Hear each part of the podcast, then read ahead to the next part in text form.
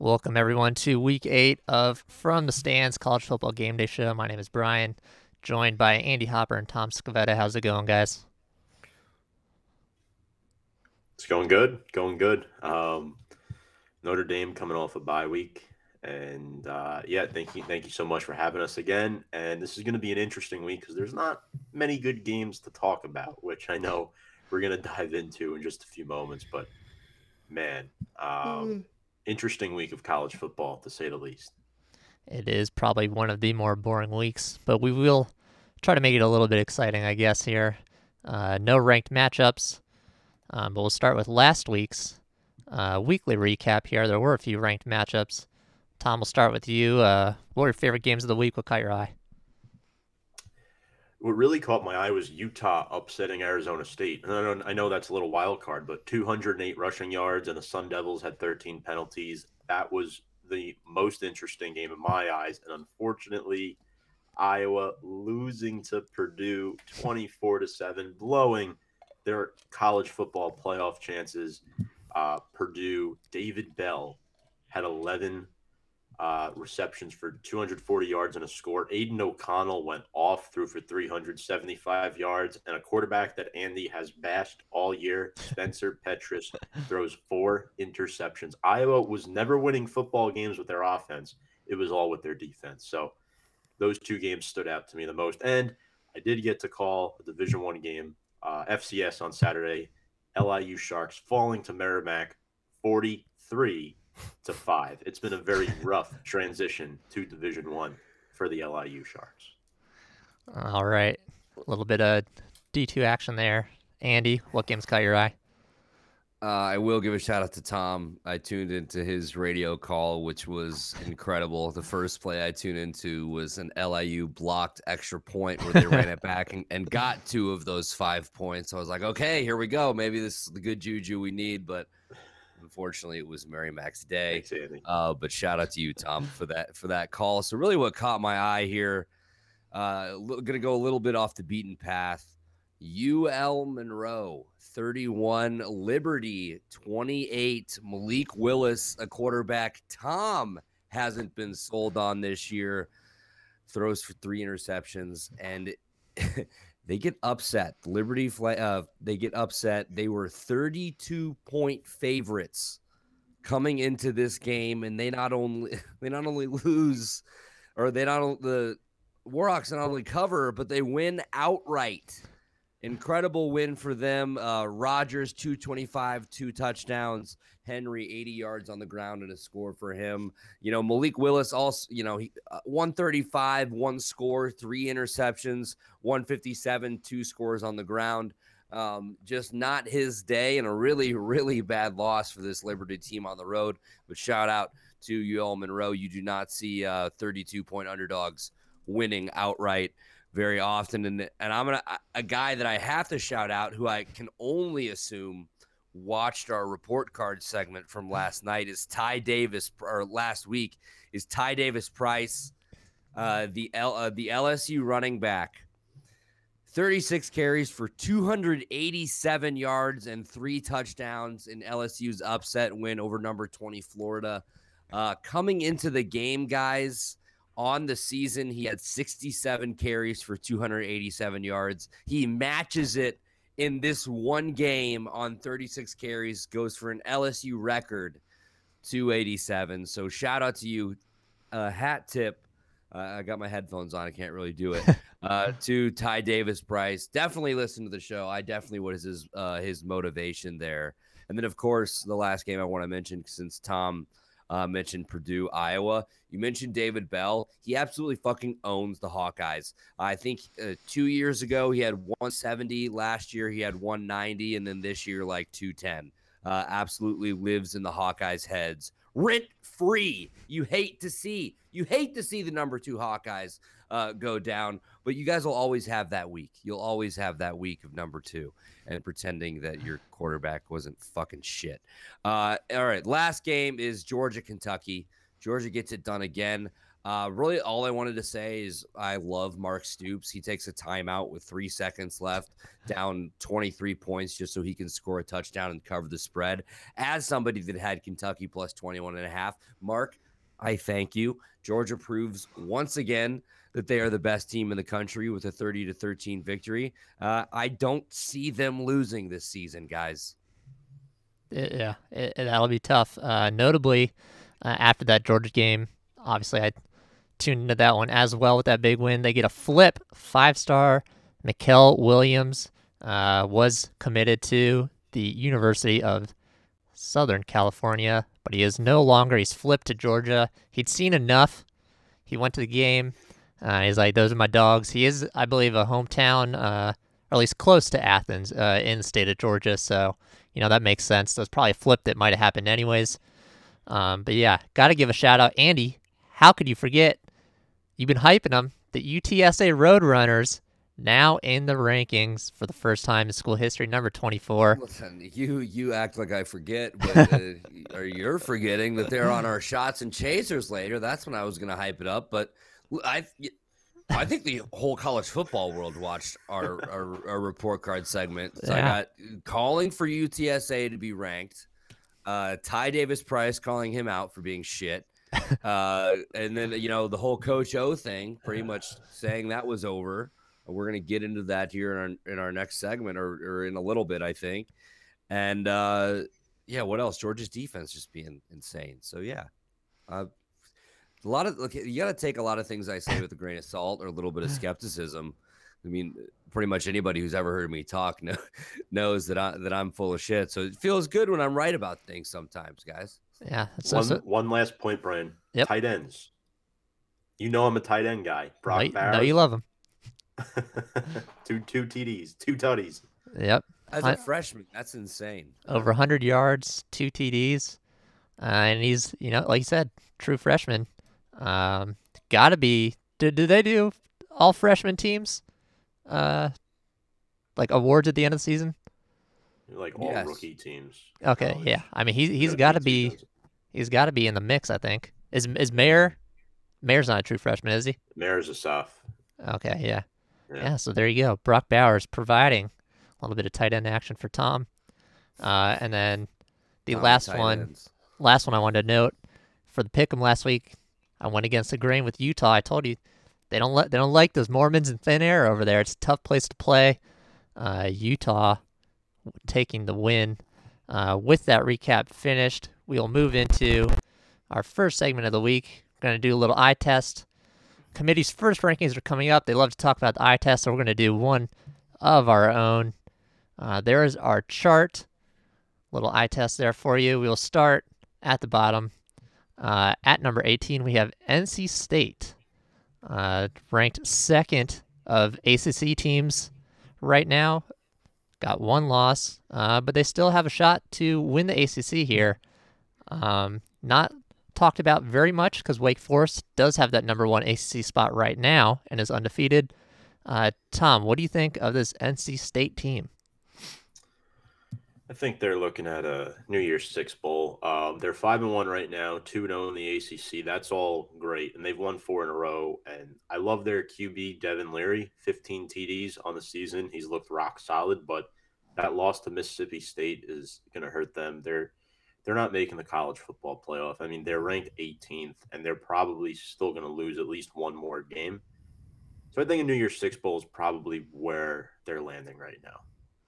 Yeah, it's an interesting call for them because again, they do have that loss, but it's out of conference, so that doesn't hurt them in the ACC. And I think, to me at least, the one of the more notable things here is ranking wise, they're only two spots behind Wake Forest with a loss. Wake Forest is undefeated, so you know, d- depending on how things play out here, they don't play Wake Forest. Oh, sorry, they do. They don't, but they don't play Wake Forest for a few weeks here. It's at Wake Forest. They're going to jump pretty high if they win that game. On the road at ranked Wake. Um, obviously, we'll have to see how things sort out uh, up until then, ranking wise. But, you know, Wake Forest could be up to, you know, let's say number 12 by then. Uh, they pull off a big road win. Um, that, that'll push them up the rankings. And I, I agree. I, you know, you said a few weeks ago that Wake Forest was the team that could show out for uh, the ACC here, but NC State is no slouch. Um, if they get that win on the road in a few weeks, I agree. New, I think New Year's Six Bowl uh, is definitely in the cards um, for NC State here. Andy. Yeah, I don't know what el- what what else I can really add because I I do agree. I think New Year's Six is really their ceiling here. If you look at their schedule, they, they got Miami this weekend. Uh, that is on the road uh, to Miami. Uh, they host Louisville. They go to Tallahassee to play Florida State. They do have to go to Wake Forest. They host Syracuse, which I think could actually be a sneaky letdown game for them coming off, depending on the result of that Wake Forest game. Syracuse has been playing teams in the ACC really tough. I really like Garrett Shrader at, at quarterback for them. And then they end the year with that rivalry with UNC, which you know is always close. So, I mean, they have to keep winning here, but I think there is a scenario where they could lose three games uh, at, at the end of the season here. So I think that's a very hot take. They're a very good team. Obviously, you look at their resume. Tom mentioned the loss to Mississippi State. This is a team that uh, took down Clemson. They beat a you know, a decent Louisiana Tech team. I know when you hear Louisiana Tech, you don't that doesn't strike fear in you, but they're not a bad football team this year. Um, I'm not expecting NC State to lose three games uh, near the end of the year, but I'm just saying I, I could see a scenario like it's New Year's Six or it's like the Outback Bowl. yeah, that's fair. I feel like that's uh, been a bit of a storyline for them uh, year after year could be a one loss team that's very good, or uh, you know, drop three or four in the last you know five games of the season. Mm-hmm. Moving on to the next one, we have Oklahoma State. Um, obviously, have taken a little bit of a backseat in terms of media coverage uh, to their rivals in state, uh, the Oklahoma Sooners, because of the Rattler news. Um, but they're still there. They are still undefeated, and they are ranked number eight right now um, Andy, we'll start with you on this one. What's your take on the Cowboys here? Yes, I mean, I think we mentioned either last week or a couple weeks ago. This isn't your typical Oklahoma State team. They are they're way better defensively than they usually are. A little slower offensively than they usually are. They kind of have found their footing the past couple weeks. You know, Sanders still back at uh, back there at quarterback. My only concern with him 959, six touchdowns to five interceptions. I'll let our ratio guy Brian uh, tell you guys how bad that is. But uh, so they they they seem to have gotten you know taken a few steps forward offensively the past couple weeks. Uh, defensively, they're still rock solid. If you look at what they have the rest of the way, obviously this weekend that big matchup with Iowa State, uh, Iowa State favored by a touchdown. Um, it is in Ames, so I think that probably has something to do with it. But I mean, this is the, the number eight team in the country. So let's say they get past Ohio, uh, Iowa State. They have Kansas at home. That's a lock. West Virginia. They have to go to West Virginia, who's been playing decent football, but you know not the best.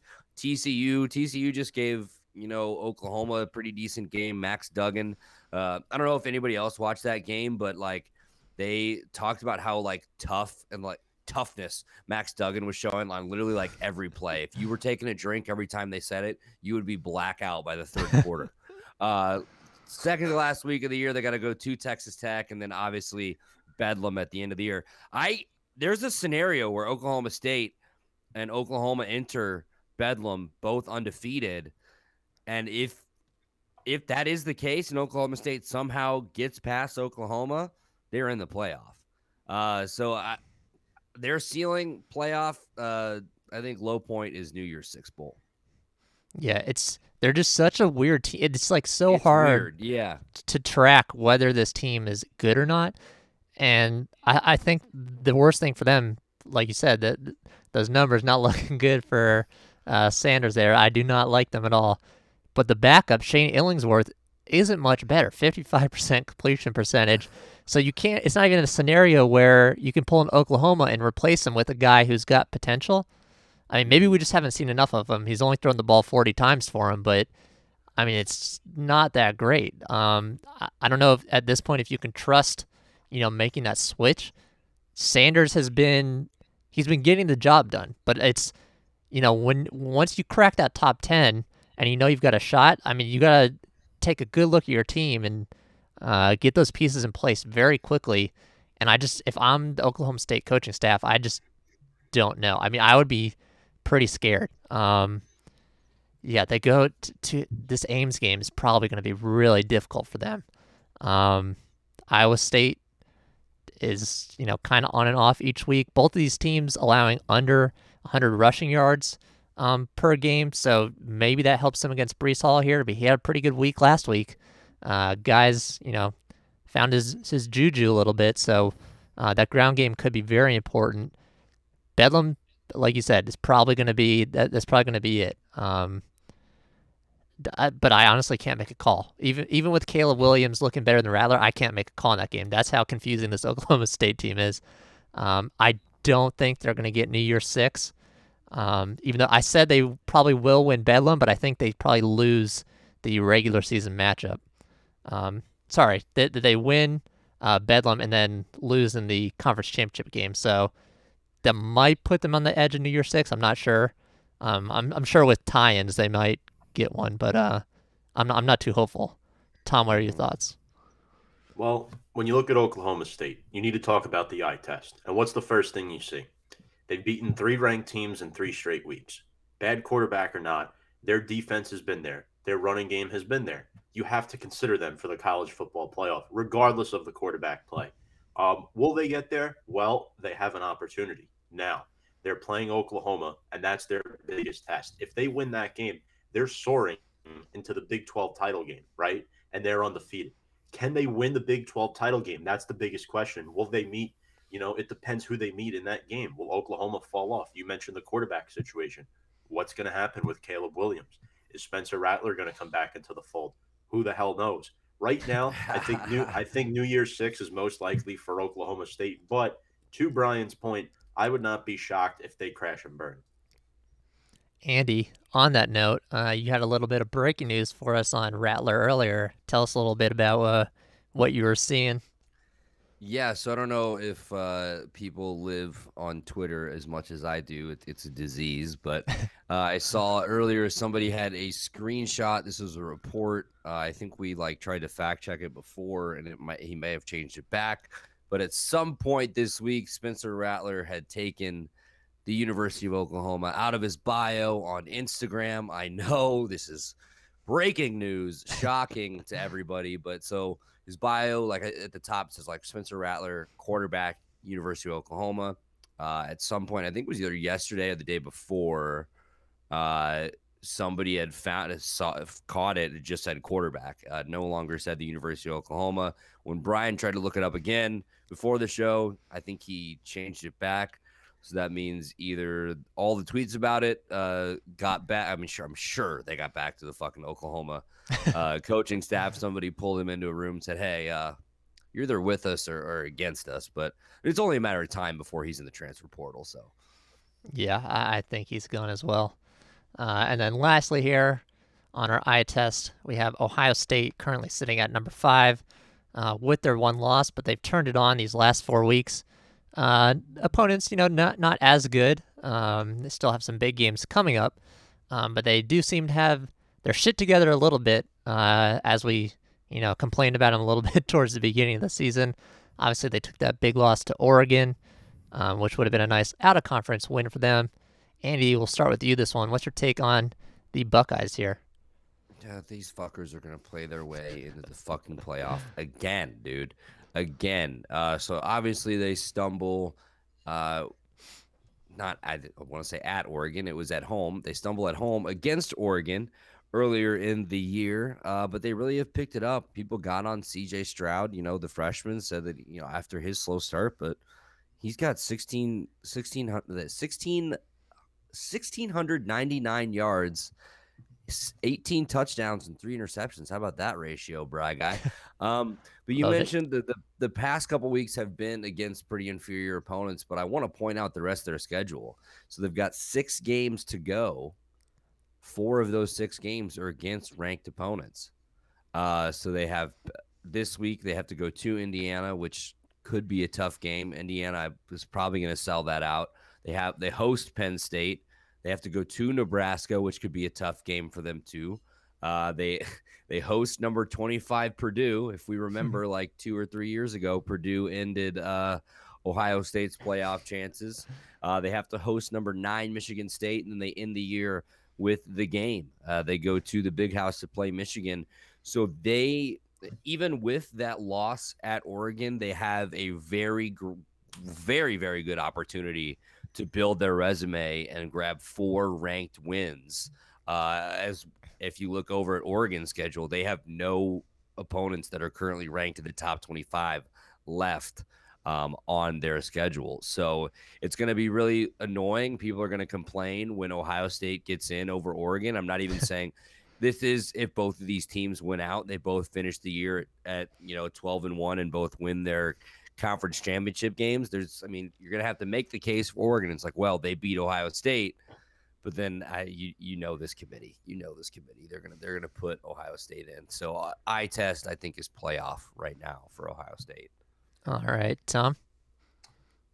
I agree with Andy to an extent. Um, so I think they have a college football playoff shot. Now they're five and one, and their one loss was to Oregon, out of conference loss, like we alluded to before um, with uh, NC State. They lost an out of conference game. So looking at their schedule, yes, it's it's tough. It's not easy. Um, you know, Michigan State and Michigan to wrap up the season. There's a good chance they may lose one of those games. Who knows? But they have Garrett Wilson. They have Chris Olave. They have CJ Stroud. There's too many weapons on this team for me to predict a loss for them right now. Um, I think Michigan's going to fall off. I think their toughest test is Michigan State, and they have them at home. Um, I'm not so impressed with Penn State right now. Um, that game is probably still up in the air, but I think the ceiling is playoff, and obviously, worst case scenario, New Year Six. But as of right now, Brian, you brought up a great point before. Um, people are going to complain if them and Oregon end up with the same record. They're both conference champions, and Ohio State gets in. But you have to look at the strength of schedule. It's not what you did early on in the season. It's what have you done lately to build your resume. And Oregon has one good win. Ohio State is going to end up with four ranked wins if they win out, plus the Big Ten championship game. How do you leave them out? yeah. at that point. I mean, I think the argument would be um, them against Oklahoma. If Oklahoma loses, it wouldn't be against Ohio State, even though they already beat Ohio State. But the Buckeyes have a real good shot here, and the room for error is little to none. They have to win out. Yeah, I agree. Uh, I think one of the more interesting things here, besides like like you guys said, the the back half of this schedule is very uh, heavy here. Um, so obviously, you know, if they do get all those wins, it looks very good for them because those are uh, nice ranked wins. Um, but Iowa going down to Purdue, I think, could hurt a little um, for that Big Ten championship game. Not, I mean, Iowa didn't fall t- too too far, so that you know if they can build themselves back up, uh, that'll be a nice, good ranked win. Uh, obviously, winning the conference in itself will look good in the committee's eyes, but the next next team up uh, out of the West is Minnesota, who is uh, unranked, I believe, right now at four and two. Um, they might drop another game as well. So if, if if that conference championship game ends up being against an unranked team or a team that's ranked like 20 and will fall out of the rankings after they lose that Big Ten championship game, um, that might weigh a little bit in that comparison, like you said, Tom, to a team like Oklahoma, if that's who they're being weighed up against um, by the committee.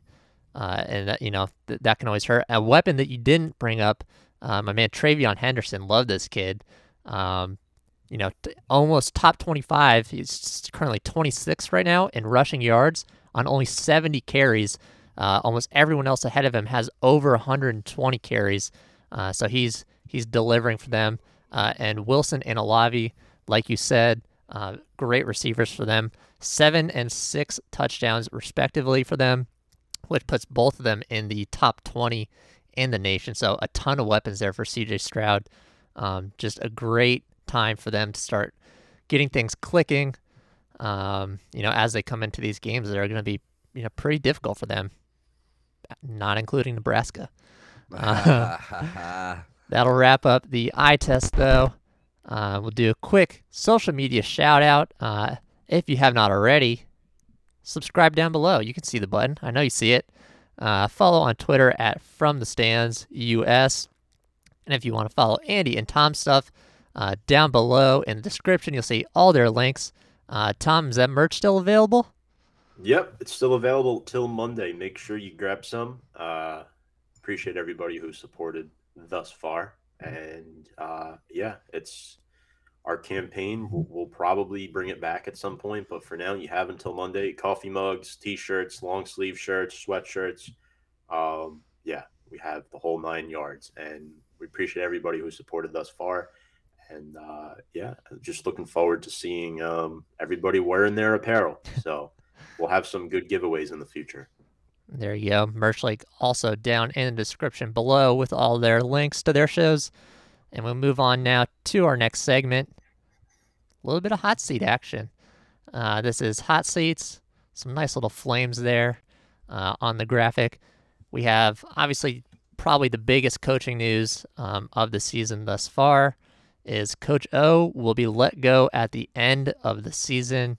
Uh, some on the field and off the field things uh, going on for him, and LSU decided that it is time to go. Uh, so we're going to cover a little bit of what's going on because this is probably the beginning of the coaching carousel here. Um, now that that is official, I think everyone is kind of, you know, thinking that this was going to happen by the end of the year, maybe uh, mid-season, but they will let him finish out the season. So now the LSU and USC coaching positions are available to very big spots. Um, but yeah, who else do you guys think is potentially on the hot seat here uh, for this year? Tom, we'll start with you on this one. I think um, Big Dino up in Syracuse has to be on the hot seat. Three and four on the year, oh and three in the ACC, a down year for the ACC. He's only had one season above 500 since taking over in 2016. He's had more than enough time to prove his worth as their head coach. Uh, Dino Babers, I- am not so sure if he's going to last past this season. I know um, we, Andy and I, have a good friend, Caitlin McCarthy, who reports up at Syracuse, the new, the Newhouse School of Journalism and Broadcasting, and uh, a lot of people are not fans of him. I mean, it, it, there's been a lot of issues around that football team right now. I think he's gone. Uh, Dan Mullen, the team has really digressed since 2018. Florida, uh, we were talking about them potentially being contenders after their game against Alabama in the swamp, but they've lost three football games now, and they're below 500 in the SEC. That's the second one. And then the third one for me is Manny Diaz out of Miami. Um, does he have time to turn it around? Yes. But again, this is a guy who has not been very successful. Last year, the team was good. You still have D'Eriq King. I, I get it. You lost a lot of good defensive players to the draft, but I mean, you mentioned the whole ACC looks like trash. You're two and four. You haven't won a game in the ACC. If you don't start winning games in the ACC, stick a fork in them. So Diaz, Babers, and Mullen are my three guys on the hot seat right now. There you go, Andy. Who's on Who's on your hot seat list here? Fun fact, uh, Tom. You know where Dino Babers coached before he came to Syracuse? Bowling Green. Right down the road from me at Eastern Illinois University in ah. Charleston. Panthers, baby. Um, so I am currently on coacheshotseat.com. Uh, it, it, has the top, or I guess you could call them the top or the bottom 30. Uh, the coaches that are on the hottest seat in college football right now. And Tom did a pretty good job. Uh, so, number one is Scott Frost at Nebraska. Number two is Jeff Scott at South Florida. South Florida's terrible. Um, my Manny Diaz at number three, Babers at number four, Seth Littrell at North Texas is at number five, Justin Fuente, Virginia Tech, number six. Dan Mullen, uh, Florida, number seven. Butch Davis at FIU, number eight. Neal Brown, West Virginia, number nine. And then rounding out the top 10 is Doug Martin at New Mexico State. Um, I don't know. I didn't even know this website existed. So that's that's pretty fucking funny. uh, but I, I, I mean I've been talking about Scott Frost like all year. Uh, they, you know, obviously with the loss to Illinois, that that kind of amp those up.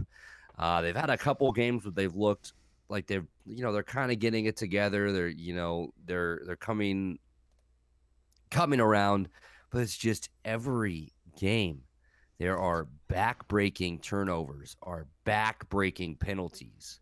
A lot of Nebraska fans seem to believe that it, this comes down to coaching and discipline uh, in practice is why they are, you know, letting these small mistakes, you know, just kind of I don't want to say end their season, but really end their season, really, you know, lose them these games. So I think Frost, I think you nailed it with Manny Diaz as well. He, his seat is very warm.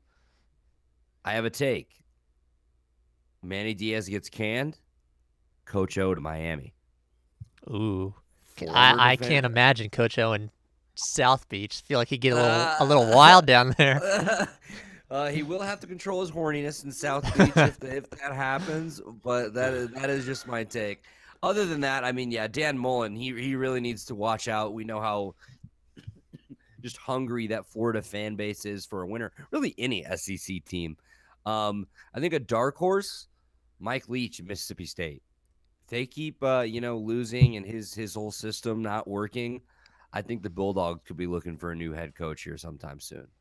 Yeah, SEC teams do typically have, I feel like, a shorter leash, uh, and his play style is very interesting. We'll say. Um, mm-hmm. So when it doesn't work, I, I agree. He could. That, that's a good good take there on that one. Um, yeah, I don't have much to say because you guys just covered both both of mine. I think Frost and Manny Diaz are the two biggest ones for me. Um, mm-hmm. good to see they're both ranked pretty high on CoachingHotSeats.com. yeah, check it out if you're, if you're interested. Pretty pretty decent. That's crazy. Top, top thirty here. Uh, yeah, so shout out to those. I'm actually going to check that website out. I didn't know if people uh, could really track that information. Oh yeah, you can also follow them on Twitter at Coach's Hot Seat. that's that's something. There you go but yeah, I mean Frost for me, obviously following the saga um, since he has been, you know, out of UCF since they stole him away from us, uh, and made the announcement right after a, b- a big win for us. Uh, oh shit! Yeah, ha- haven't been. I got, I haven't been for you. Oh, okay. Uh, Butch Davis, uh, with Butch Davis nearing retirement, FIU posts head football coaching job. Ooh. So maybe he he finishes the year and then uh, he he's gone. Is this one of those? Did they post it on like LinkedIn? I feel like this has happened a few times where they just footballscoop.com. they retweeted it. I, I feel like there's been a few situations with uh, like lower tier schools where they've been searching for a head coach and they put it on uh, like Indeed or LinkedIn. Yeah, no, I think that's actually what they did. No, I think you're right. Like they, you know, or like you can Google like university jobs, like it's probably posted like football coach, but like they haven't like officially announced it. I don't. Think. Yeah, that's that's just so weird to me that they do that. Um, but yeah, so Scott Frost, uh, three wins for the Husker Cornhuskers last year. They've got three right now. Um, they don't look great on the field, so uh, even if they sneak out a few more wins, I can't imagine uh, Nebraska and his boosters are too happy with what's going on. And then Manny Diaz, I mean, to, to me, it's not even so much the games. They were eight and three last year. Had a got a decent bowl game. They lost it obviously to uh, Oklahoma State, but it's just like the vibe. I feel like has died ever since like you know the whole start of the turnover chain. Like you're like, all right, shit's getting back together. You know, this is the Miami we used to know, and it's just completely gone downhill over the last two seasons. Um, I, th- I think the epitome of describing that situation was I brought this up a few weeks ago. They had that turnover, brought out the turnover chain, turned out to not be a turnover, and they had to sadly, you know, just place it back in the box as they all looked on. Went um, down twenty-seven to nothing. yeah, just very. It's very weird vibes coming out of Miami right now. Um, Fuck Miami. I, I That's agree. right. Un- un- unless Coach O goes there, but not gonna lie, that I I'd be on the Coach O train if you went to Miami. Is there any like, like you look at Manny Diaz's face? He looks like a fucking douchebag. Like I really don't care uh, if they if they are bad. I really like D'Eriq King a lot. I think he, he he's really fun to watch. But this whole oh Miami's so back, Miami's so back. They got super cocky like on the recruiting trail a couple years ago. It's like who the fuck are you? Like like you guys haven't been good since what 19 whatever. Yeah. Like, come on, come talk. Like it's Tom said. Tom said earlier. What have you done for me lately? Nothing. there you go. Uh, and and uh, I, I, guess a, li- a little quick take here. Like I said, the USC job is open. The LSU job is open. Um, what do you guys think is you know the better of the two? This seems to be like the biggest oh, argument. I don't, think it's close. I think it's LSU. And I was somebody that clamored on this show at the beginning of the year when the USC job became open that it's a top five job. LSU is a top three job in the country. The last three head coaches at LSU have all won national championships. Uh, I say it all the time. You know how easily they can get the dudes in there? The dudes, guys. the I, dudes. I, think LSU is immensely a better job than USC, uh, just because they're in the. I mean, they're in the SEC. Death Valley is one of the best, just pure college football environments uh, in the country. Yeah, I, I think LSU is the better job here, and I don't think it's close. Tom, you agree? Well, USC is going to get smacked this weekend by an by an independent school who's going to flirt their way back up to the top ten in the nation, and we're going to have to talk about them again in a week or two as possibly being a contender. Uh, yeah, so the more desirable desirable job is LSU. I mean, Coach O comes out and annihilates Florida, not annihilates, but beats Florida after the announcement that he won't return, uh, which is unfortunate because I like the guy a lot. Um, I think LSU is a more coveted position. I think there's a good amount of candidates that could take over that job. But if I'm a head coach and I'm, you know, in, on interviews and stuff, I'm taking LSU much more seriously than USC because the track record there has been so much better over recent years. Not to mention what they've done with developing their quarterbacks. Uh, Joe Burrow was a transfer. They developed him into the number one overall pick in the draft. Uh, Derek Stingley another good another good example. Um, Devin White, right? So these guys have gone on to become great NFL players, and I really like the system they have there. So LSU for me. Yeah, I agree. It's a sweep. Uh, I think LSU is the better job. Uh, probably going to come with more money uh, as well, which is always nice. Um, but yeah, as in terms of like football support, I feel like pretty much any school in like the state of California um, the football support is you know going down, whereas in the SEC you're always going to have it. Um, so they might be quicker to fire you if you start doing bad, but there's a lot more shit to go do in Los Angeles than there is in Baton Rouge, Louisiana on a Saturday. Uh, just say that. Coach O might disagree with that. He looks to be uh, having Listen, some fun. He, I mean, you take him, you take him out to fucking Southern California. He's gonna have to control his his horniness too. USC should hire Coach O. I'm just for uh, pro Coach O getting any job in the country. Um, I don't know. He he did say in his press conference though, he's like he's getting like a 16 or a 17 million dollar buyout. I'm gonna have enough money to buy myself a cheeseburger. he's like said he wants to take some time off. So I don't know if we're gonna see him back in the coaching world or, or how long that's going to take. But uh, he's going to have a lot of money to to not coach at at LSU. So yeah, that is a very nice situation uh, for him. I'm sure he'd rather be coaching, but uh, the money is always nice, especially $17 million worth. Mm-hmm. Uh, and with that, we'll transition into our shots and chasers, the games of the week. Uh, first up, talked a little bit about Wake Forest uh, being slightly ahead of NC State uh, for ACC pecking order. They are taking on Army. Um, this is a very interesting matchup. Obviously, Army gives some teams some trouble uh, with that time of possession, with that triple option offense. Uh, Andy, we'll start with you on this one. Who do you like in this game? Well, we saw Army give Wisconsin almost all they could handle last week. I think only losing 20 to 14, a six point loss for them. Obviously, Wake Forest comes into this game number 16. They haven't lost yet on the year. Uh, we mentioned their high powered offense before on the show. You have Hartman's thrown for 1,600 yards, 14 touchdowns, three interceptions. Uh, the running game really isn't a huge strength um, for Wake Forest. You know, their leading rusher uh, is, excuse me, I have his name right here. Uh, Christian Beal Smith with only 300, uh, 375 yards on the ground on the year with five touchdowns. I mean, and we all know what Army football wants to do. It's the triple option. They're going to run the ball down your throat. Uh, they're going to see how many times they can do it. Um, we and it's hard to prepare for this triple option offense in just one week. Um, I'll be curious to see what you know, what adjustments this Wake Forest coaching staff has made for their players for this game.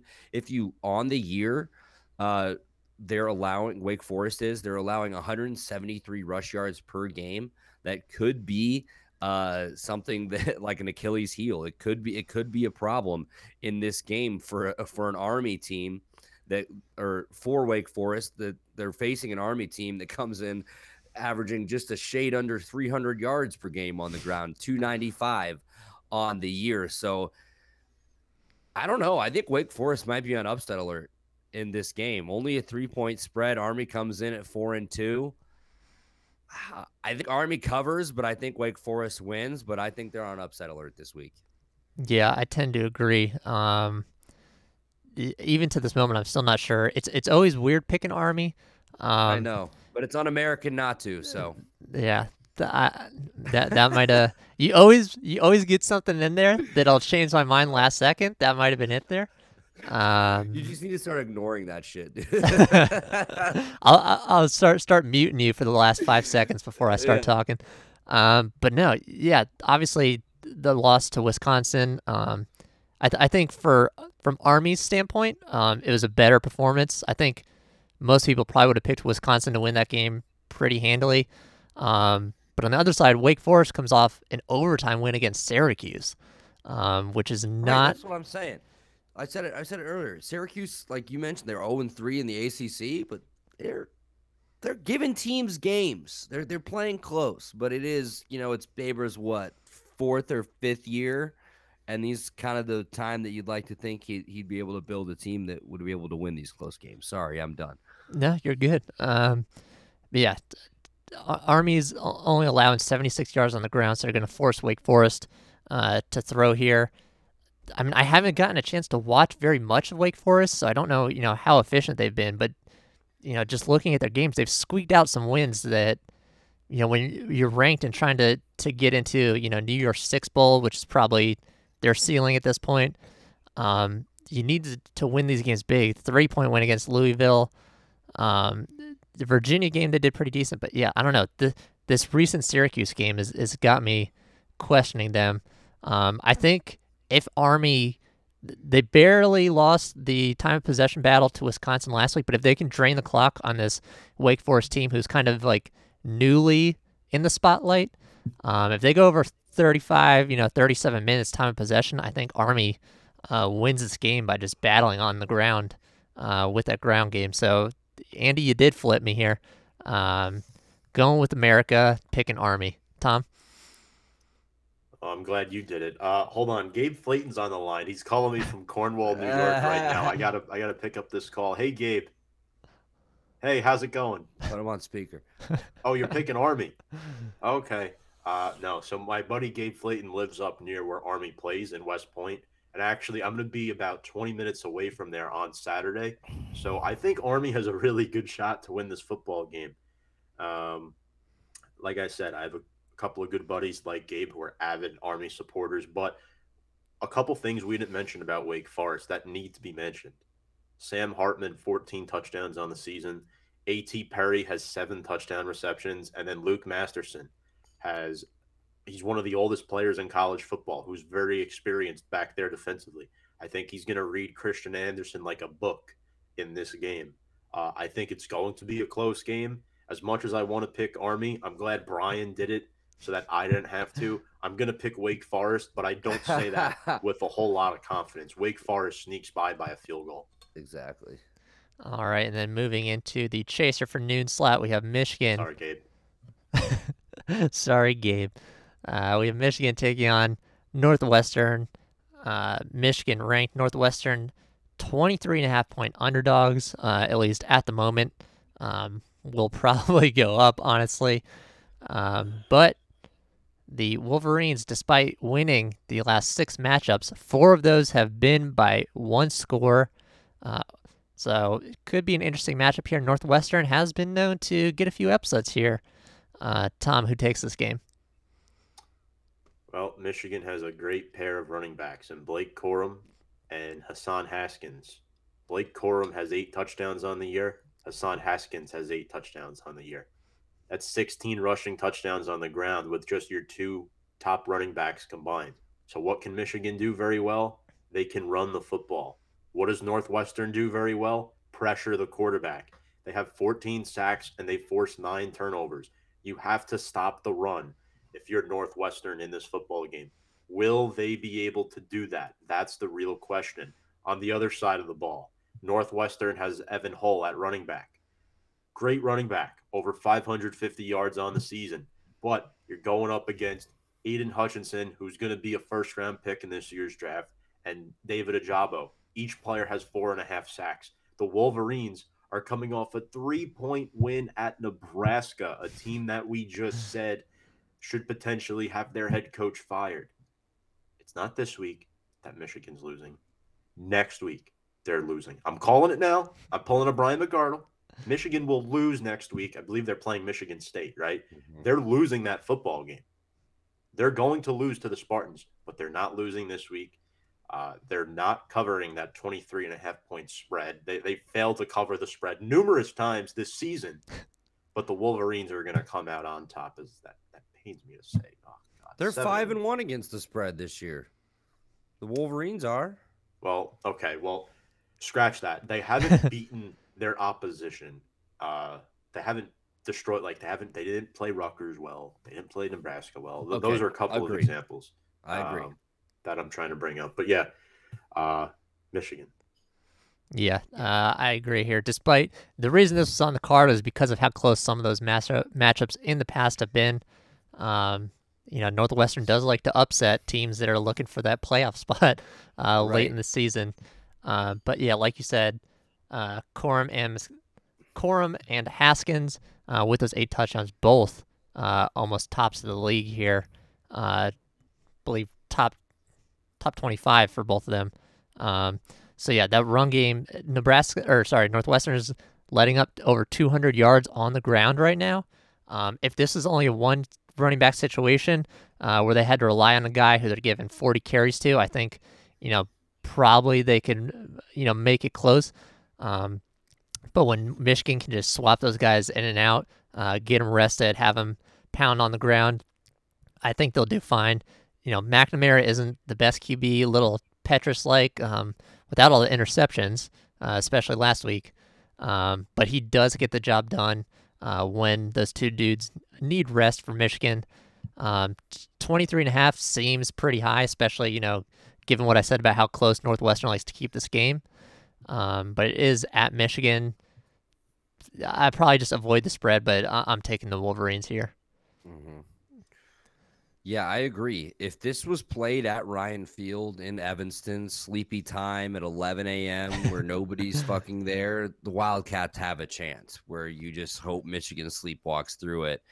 My, I'm a little concerned. Michigan has a, you know, a look ahead game here where they're not really they're just kind of looking over looking past the wildcats and they're looking ahead to michigan state the huge rivalry game next week but I mean, Brian, you said it. I mean, Northwestern's allowing 205 yards through the air per game and 205 yards on the ground per game. They can't stop shit. This is not the the good Northwestern defense we're used to seeing uh, from Pat Fitzgerald's team in years past. And I think, yeah, we have you know Haskins and Corum. I think they're just going to eat. Bold bold prediction here. I think they both go for 100 plus yards in this game. I think Michigan rolls. I don't know if they cover 23 and a half. I think the spread opened at like 18 or something uh, like that. And it's, uh, it's quickly jumped up to 23 and a half. So if, if that tells you anything, I don't know. 23 and a half in a conference game. It's a lot of points, yeah. but then again, uh, Northwestern lost to Nebraska 56 to 7. Their only real, imp- I mean, their their wins on the year, they beat Rutgers, uh, Indiana State, who's an FCS school. Shout out to Missouri Valley, uh, the SEC of the FCS, and uh, Ohio, who's a really bad team for the MAC. So I, I just North. I don't think Northwestern has a chance here. If if if Michigan is as good as I think they are, uh, they they they blow them out. But I, I'm too afraid to take the spread. I take Yeah. Michigan to win the game. It's a danger. It's a dangerous spread. Um, all right, moving into our 3:30 slot, we have UCLA taking on number 10 Oregon. Oregon obviously ranked the highest ranked Pac-12 team. I think actually maybe the only ranked uh, after that Arizona State loss uh, this past week. Um, but not only did they move down in the ranking, um, sorry, yeah, they moved down from from number nine to number ten here. Um, so Andy, we'll start with you on this one. Two point spread here. Um, who takes it? Oh, I don't know, man. Oregon, they are, you know, a team that I that I like to root for. I've mentioned on this show. They're my they're my younger brother's favorite team. They're missing Verdell. They lose Verdell for the year. They lose Bennett Williams at safety for the year. Kayvon Thibodeaux has been banged up. There just seem to be injuries everywhere for the Ducks, and yet they they sit here with only one loss. Which that one loss I still contend is bullshit. They should be undefeated right now. Um, but it's going to take a big game from Travis Dye. It's going to take this defense stepping up with uh, Sewell's younger brother at linebacker. They're going to have to figure out how to contain uh, DTR. Uh, you know what he can do with his legs. You know he can sling it as well with 1,400 yards, 13 touchdowns, only two interceptions on the year. This is going to be a tough game for Oregon. Uh, they have to go to LA. I mentioned earlier there are, are a lot of other things to do uh, in LA on Saturdays, but uh, you hope for a pretty decent crowd. I'm going to be a homer. I'm going to take the Ducks. Uh, I think they cover. I think they win by a field goal. All right, Tom. This is an interesting game, as Andy mentioned. Oregon's one loss was to Stanford in overtime. They also own a win over Ohio State. Uh, UCLA, they do have two losses on the year. Charbonnet is an outstanding running back who scares me in this game, but I trust Noah Sewell going up against him. But Brittain Brown also averages over six yards a clip. So there's two guys right there that can run all over you. Uh, Mhm. Without Kayvon Thibodeaux in that lineup, the battle of the trenches is going to be key. Kyle Phillips, six TDs for UCLA, and Dorian Thompson Robinson. Uh, I just remember him a couple of years ago. Uh, he was just trading touchdowns left and right with the Washington State quarterback. I'll never forget that football game. But UCLA has losses to Fresno State and Arizona State. The winner of this game will be the Oregon Ducks. Yeah, Love I, it. I tend to agree. I this is one that I was kind of close on here. Um, I you know I really like Charbonnet. Um, he was one of my Heisman dark horses at the beginning of the season. Still doing all right. Um, you know, averaging six point four yards on the ground. The team is kind of out of it in terms of doing anything uh, significant here with those two losses already. Um, especially with Arizona State now out of the rankings, so that's not even a ranked loss for them. Um, but yeah, I think even uh, the the Verdell injury, I- like. I think Kayvon Thibodeaux is probably good to play, pretty much. Um, ba- based on the time he's getting on the field, I think they would, because he's such a, a high draft pick going into this draft. I think his team would tell you know the the Oregon staff to to hold him out if he was actually you know more injured than they're they're giving off. Um, so I, th- I think he's probably fine. Um, so alongside Sewell and Verone McKinley there, that defense is stout enough, um, I think, to do the job here um, against uh, uh, a Charbonnet, who's probably the biggest weapon for UCLA. Um, Dorian Thompson Robinson's been doing all right, but I'm, I mean, the Oregon, it's weird to say because usually the offense is the thing that stands out for Oregon, but this is a really Mhm. solid uh, Oregon defense that has a lot of nice pieces in it. Um, so I think with health, a healthy Thibodeaux, um, they'll be fine, despite the fact that you know their offense might be a little slow, um, especially with the loss of Verdell. So I'm also taking the Ducks here over the UCLA Bruins. Then moving into our chaser slot uh, at 3:30, we have Oklahoma State going to Ames. We talked about this one a little bit earlier. This one on Fox. Um, tough place to play. Tom, do Oklahoma State uh, Cowboys get the win here or no? My guy, Breece Hall, has 10 touchdowns on the year, uh, 748 yards. Uh, Brock Purdy has not looked good, though. Um, I do like Xavier Hutchinson. He's a wide receiver that could cause some problems. And Will McDonald, five and a half sacks. This guy's kind of jumped on the screen out of nowhere this season. I really like the play that he's brought. Uh, he's very good. His first move off the line is outstanding. He's beaten a lot of left tackles. But when I'm looking at Iowa State, they lost to number 10 Iowa. So that, that, that was a tough game. And then they lost to Baylor, which, granted, Baylor was a ranked team when they lost to them. I'm not sure if they still are. But how is Iowa State favored by seven in this game when you have Brock Purdy as your quarterback? No disrespect. Um, Oklahoma State's running back has over 700 yards. Uh, and their defense is just outstanding. This Cowboys defense, 19 sacks on the season. Malcolm Rodriguez leads an outstanding defense. And the Cowboys have not given up over 24 points in any game this season. The Cowboys are going to win this football game. And whoever the heck is making these spreads, quit your day job. there we go. Um, Andy, who's taking this one? Tom took the words right out of my mouth about this uh, Oklahoma State defense. No more than 24 points allowed all year. The Iowa State defense, they're not really slouches themselves. Uh, they're only allowing 16 points a game uh, to their opponents. I mean, their two losses are to Iowa, a team that we've talked about, a team that got up to as high as number two, a very good football team, and a Baylor team that's looked very good this year. I I, again, I don't understand the spread either, Tom. I don't know how it's seven points. I I could see Iowa State being favored in the game just because it's a home conference game. Um, but yeah, seven seems like too many. Hammer Oklahoma State spread. I think the Cyclones win the game though. Breece Hall is getting Ooh. hot, Tom. He's your guy. 190 yards on the ground last game against Kansas State. They're going to try to feed him the rock. Uh, like you said, 10 total touchdowns. Feed in the rock and just hope he finds pay dirt. Also, Brock Purdy, ever heard of a little something called Brocktober, Tom? Uh, I think Brock Purdy for his career only has like two or three losses in the month of October at Iowa State. They just put up insane numbers. I'm I don't know the exact record, so I don't want to put that out there and have uh, misinformation coming out of my mouth. Um, as if that's ever been a problem for me before. Um, but I'm taking Iowa State to win the game in a close one, in a close defensive battle. Um, I'm going to take Oklahoma State to cover the spread, though. Yeah, definitely. You know, interesting because both defense have been doing so well here. Um, you guys talked up the Oklahoma State defense, um, but Iowa State is 12th in the nation uh, in points against. So um, they have been picking up um, the slack here for you know an offense that should have been the star of the show here um, for the Cyclones.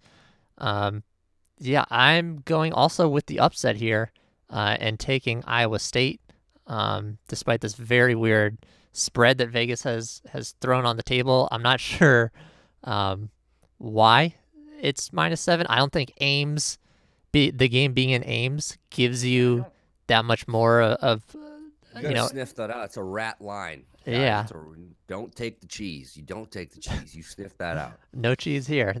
Um, but yeah, I, I think I'm more so just mad. This is another one of those games. This happened a few weeks ago where you see it and you're like, oh, this is an upset alert. And then you look at the spread and you're like, wait, why are they favored? Because um, I would have preferred to have the points here. Yeah, um, I would have loved plus money on this Las Vegas. Jesus Christ. Yeah, so um, that that's a disappointment. So not gonna not gonna bet that. Staying away. Um, but mm. yeah, I like the upset here.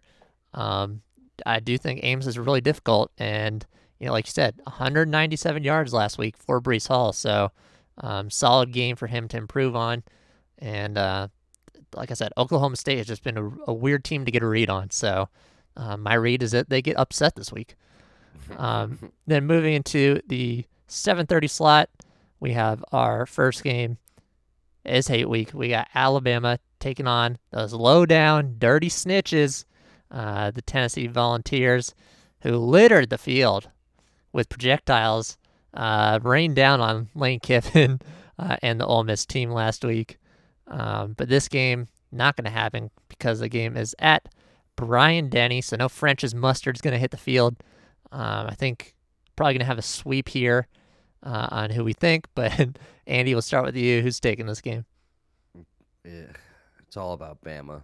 It's all about Bama. I mean, Tennessee doesn't have a chance. I think in solidarity with the Tennessee Volunteers fans, the uh, the Crimson Tide faithful need to just uh, shower the field with trash after the game. um, so Bryce Young on the year, I mean, we talk about him every week, guys, but I mean, 24 touchdowns to three interceptions. He's over 2,000 yards on the year.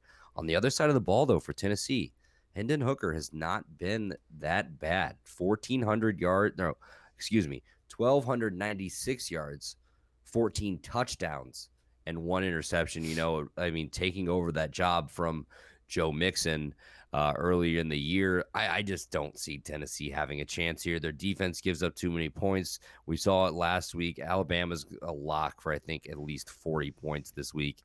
And uh, yeah, I, I just don't think it's close. Yeah, uh, this is. There's not much else I can say. this is this is purely a, a hate week special here. Um, if you just hate Tennessee or you didn't like what the fans did uh, last week, pelting everyone with projectiles, uh, you can watch what's probably going to be an absolute mauling here. Um, I mean, it's kind of interesting because as much as I didn't like Heupel um, at the end of his tenure here at UCF, um, he's got their offense going pretty well at Tennessee. They're averaging 473 yards offense, which is a ton. Um, I know uh, over the past years that Burrow LSU offense uh, was doing that, you know, that high amount of volume uh, in offensive production. Alabama's pretty much doing it this year, not quite at 500, um, but 482. So for another SEC team, uh, especially like Tennessee, uh, to have their offense rolling that that well is is pretty interesting to see. Um, but I don't think it's going to help them here against Alabama. Maybe they put up like 21 points instead of you know 15, 16 that they might have uh, in typical situations here with that extra offense. But like I said, this is probably going to be an absolute mauling. Um, and I'm sure Lane will be at home with his popcorn, have a little bit of that French's mustard uh, for a hot dog, and he'll be enjoying watching Tennessee get beaten into the ground by the Crimson Tide. Tom? I love that uh, French's mustard joke a lot. Um, they're, I mean, the Vols have a decent defense. Uh, they lost 31 26 last week to Ole Miss. Jeremy Banks is a good player for them, but going over to Bama, the fourth best offense in the nation, led by Bryce Young, who has 24 touchdowns. Brian Robinson, look, he's no Najee Harris, but he's young. He has eight TDs on the season. I love Jameson Williams talking about coming like a transfer player. Uh, outstanding this season, six touchdowns and almost 600 receiving yards, and he's only caught 29 balls. So he is making defenders miss after the catch. His yards after the catch is very um, alert, alerting for opposing defenses, uh, concerning, I should say. And then John Metchie, you still have John Metchie, and then defensively, you look at Will Anderson, who has seven sacks from the linebacker position. He's going to be the next next best Bama linebacker to enter the NFL. So Bama's going to win this football game, and you want to take the points as well. There we go. Uh, an obvious sweep, I think, there um, mm-hmm. for Alabama. And Tom you, take the points. You can never go wrong uh, betting against Alabama and the spread, um, especially with their new offense of the last couple of years. Uh, and another special, uh, like we said, the games aren't that great this year or this week. Um, no ranked matchups. But we're going to throw a little bit of uh, respect here to UTSA, the Roadrunners, ranked for the first time in school history. Our man Andy Hopper has been hyping them up over the last couple weeks. They win again. Uh, we're going to give them the spotlight, uh, despite the fact that they only take on a lowly two and four Louisiana Tech. Uh, Andy, obviously, we're going to have to start with you on this one. Uh, you like my your... yeah my UTSA Roadrunners uh, that I've been talking about school record seven wins in a row. They've won 10 of their last 11 games dating back to last year.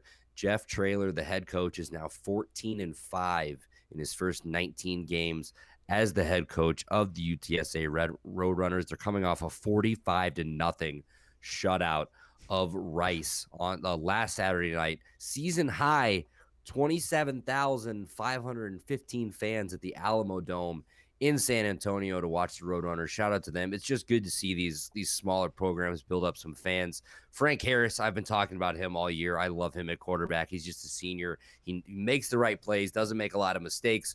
Uh, he was 12 for 19 for 125, two touchdowns, 47 yards on the ground as well last year. Those numbers don't jump out at you. Um, but when you've got a back like Sincere McCormick that you can just hand the ball off, uh, posting his fifth 100 yard rushing game of the year.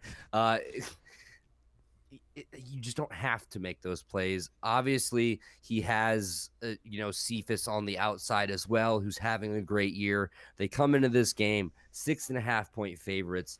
Uh, they're going to Ruston to play Louisiana Tech. There's always, you talk about in the NFL, there's always like Seattle never plays a normal football game. If you've ever tuned into a football game at Louisiana Tech, there's always some shit going down. it's going to be crazy, but I'm riding with UTSA. They win their eighth game in a row. They cover the six and a half point spread and they move up in the polls. Obviously, thank you. Thank you to the committee for listening to me again last week. You guys still cowards for only putting him at 24, but you're a l- little bit less. Let's go Roadrunners. The, the cowards did finally rank them. Yeah. Um, yeah, I I mean, I I think this is going to be another sleep here, but I'm also picking uh, the Roadrunners. Like you said, this is you know a big step for the program. Three years ago, 2018, three wins. 2019, four wins. They're now seven and zero. Chance to go eight and zero. Um, this team is so fun to watch. Andy, I know uh, we were talking two weeks ago about that Western Kentucky game that went down to the wire, uh, 52 to 46, uh, but they held on. Um, good win last week. I, I don't know. I don't have much to say. You covered all their weapons. I don't think Louisiana Tech has, you know, many weapons that can compete here. Um, I think the most interesting piece of their offense is uh, their quarterback, uh, Austin Kendall, who I believe was um, one of the ex Baylor. Apparently, QBs just uh, like leaving Baylor because we, you know, we were talking before the show about Charlie Brewer, uh, who was also a Baylor quarterback and got the hell out of there. Uh, Austin Kendall, uh, ex Baylor QB, so he's you know you know he's going to be decent. Um, 1,300 yards, 10 TDs, eight interceptions. Um, you know, recruit as a recruit, probably you know pretty decent uh, considering he was signed by Baylor, but um, has moved down the pecking order to a team like Louisiana Tech. No disrespect. Oh, wait, he was at Oklahoma. Austin Kendall. Yeah. Ah, okay, maybe I'm thinking of somebody a different Austin. Oklahoma, West Virginia, and then transferred to Louisiana Tech. So this is his third team. Yeah. yeah. That is okay. Very interesting. I knew he was. I, I recognize the name from a little bit of the Big Twelve action. We had some some Big Twelve uh, mm-hmm. hosts over the years, um, and I knew I recognized the name. Well, there you go. Still, um, even better program to get recruited into. um, but again, he's down at Louisiana Tech now, um, so he he might be the only shot that they have of a little bit of redemption here. But I don't think they take the win. Uh, Roadrunners in a route here for me. Um, Tom, who's your pick?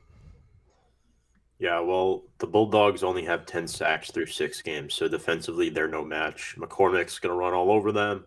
Um, the only weapon they really have offensively, the Bulldogs that I could think of, is Smoke Harris. Um, yes. awesome name, but not going to be enough to win this football game. Give me the Roadrunners and convincingly. 8 0 for UTSA. There we go. Meep, meep. Put them in the playoff. a bold call there from Mr. Hopper uh, to get the Roadrunners into the playoff. Um, hey, they have a shot actually um, at a New Year's Six Bowl, we should mention, because Coastal Carolina lost last night. Um, so if Cincinnati pulls off uh, a, a, playoff spot, there you go. Roadrunners could get into the New Year's Six. What a story that would be. Um, but that'll wrap up our Shots and Chasers games of the week. Uh, and with it, the show. Uh, enjoy the games this week. Enjoy your weekend. Again, like and subscribe down below. All the links down in the description for us, for Andy shows, for Tom shows. Uh, again, enjoy the shows, and we'll see everybody next week.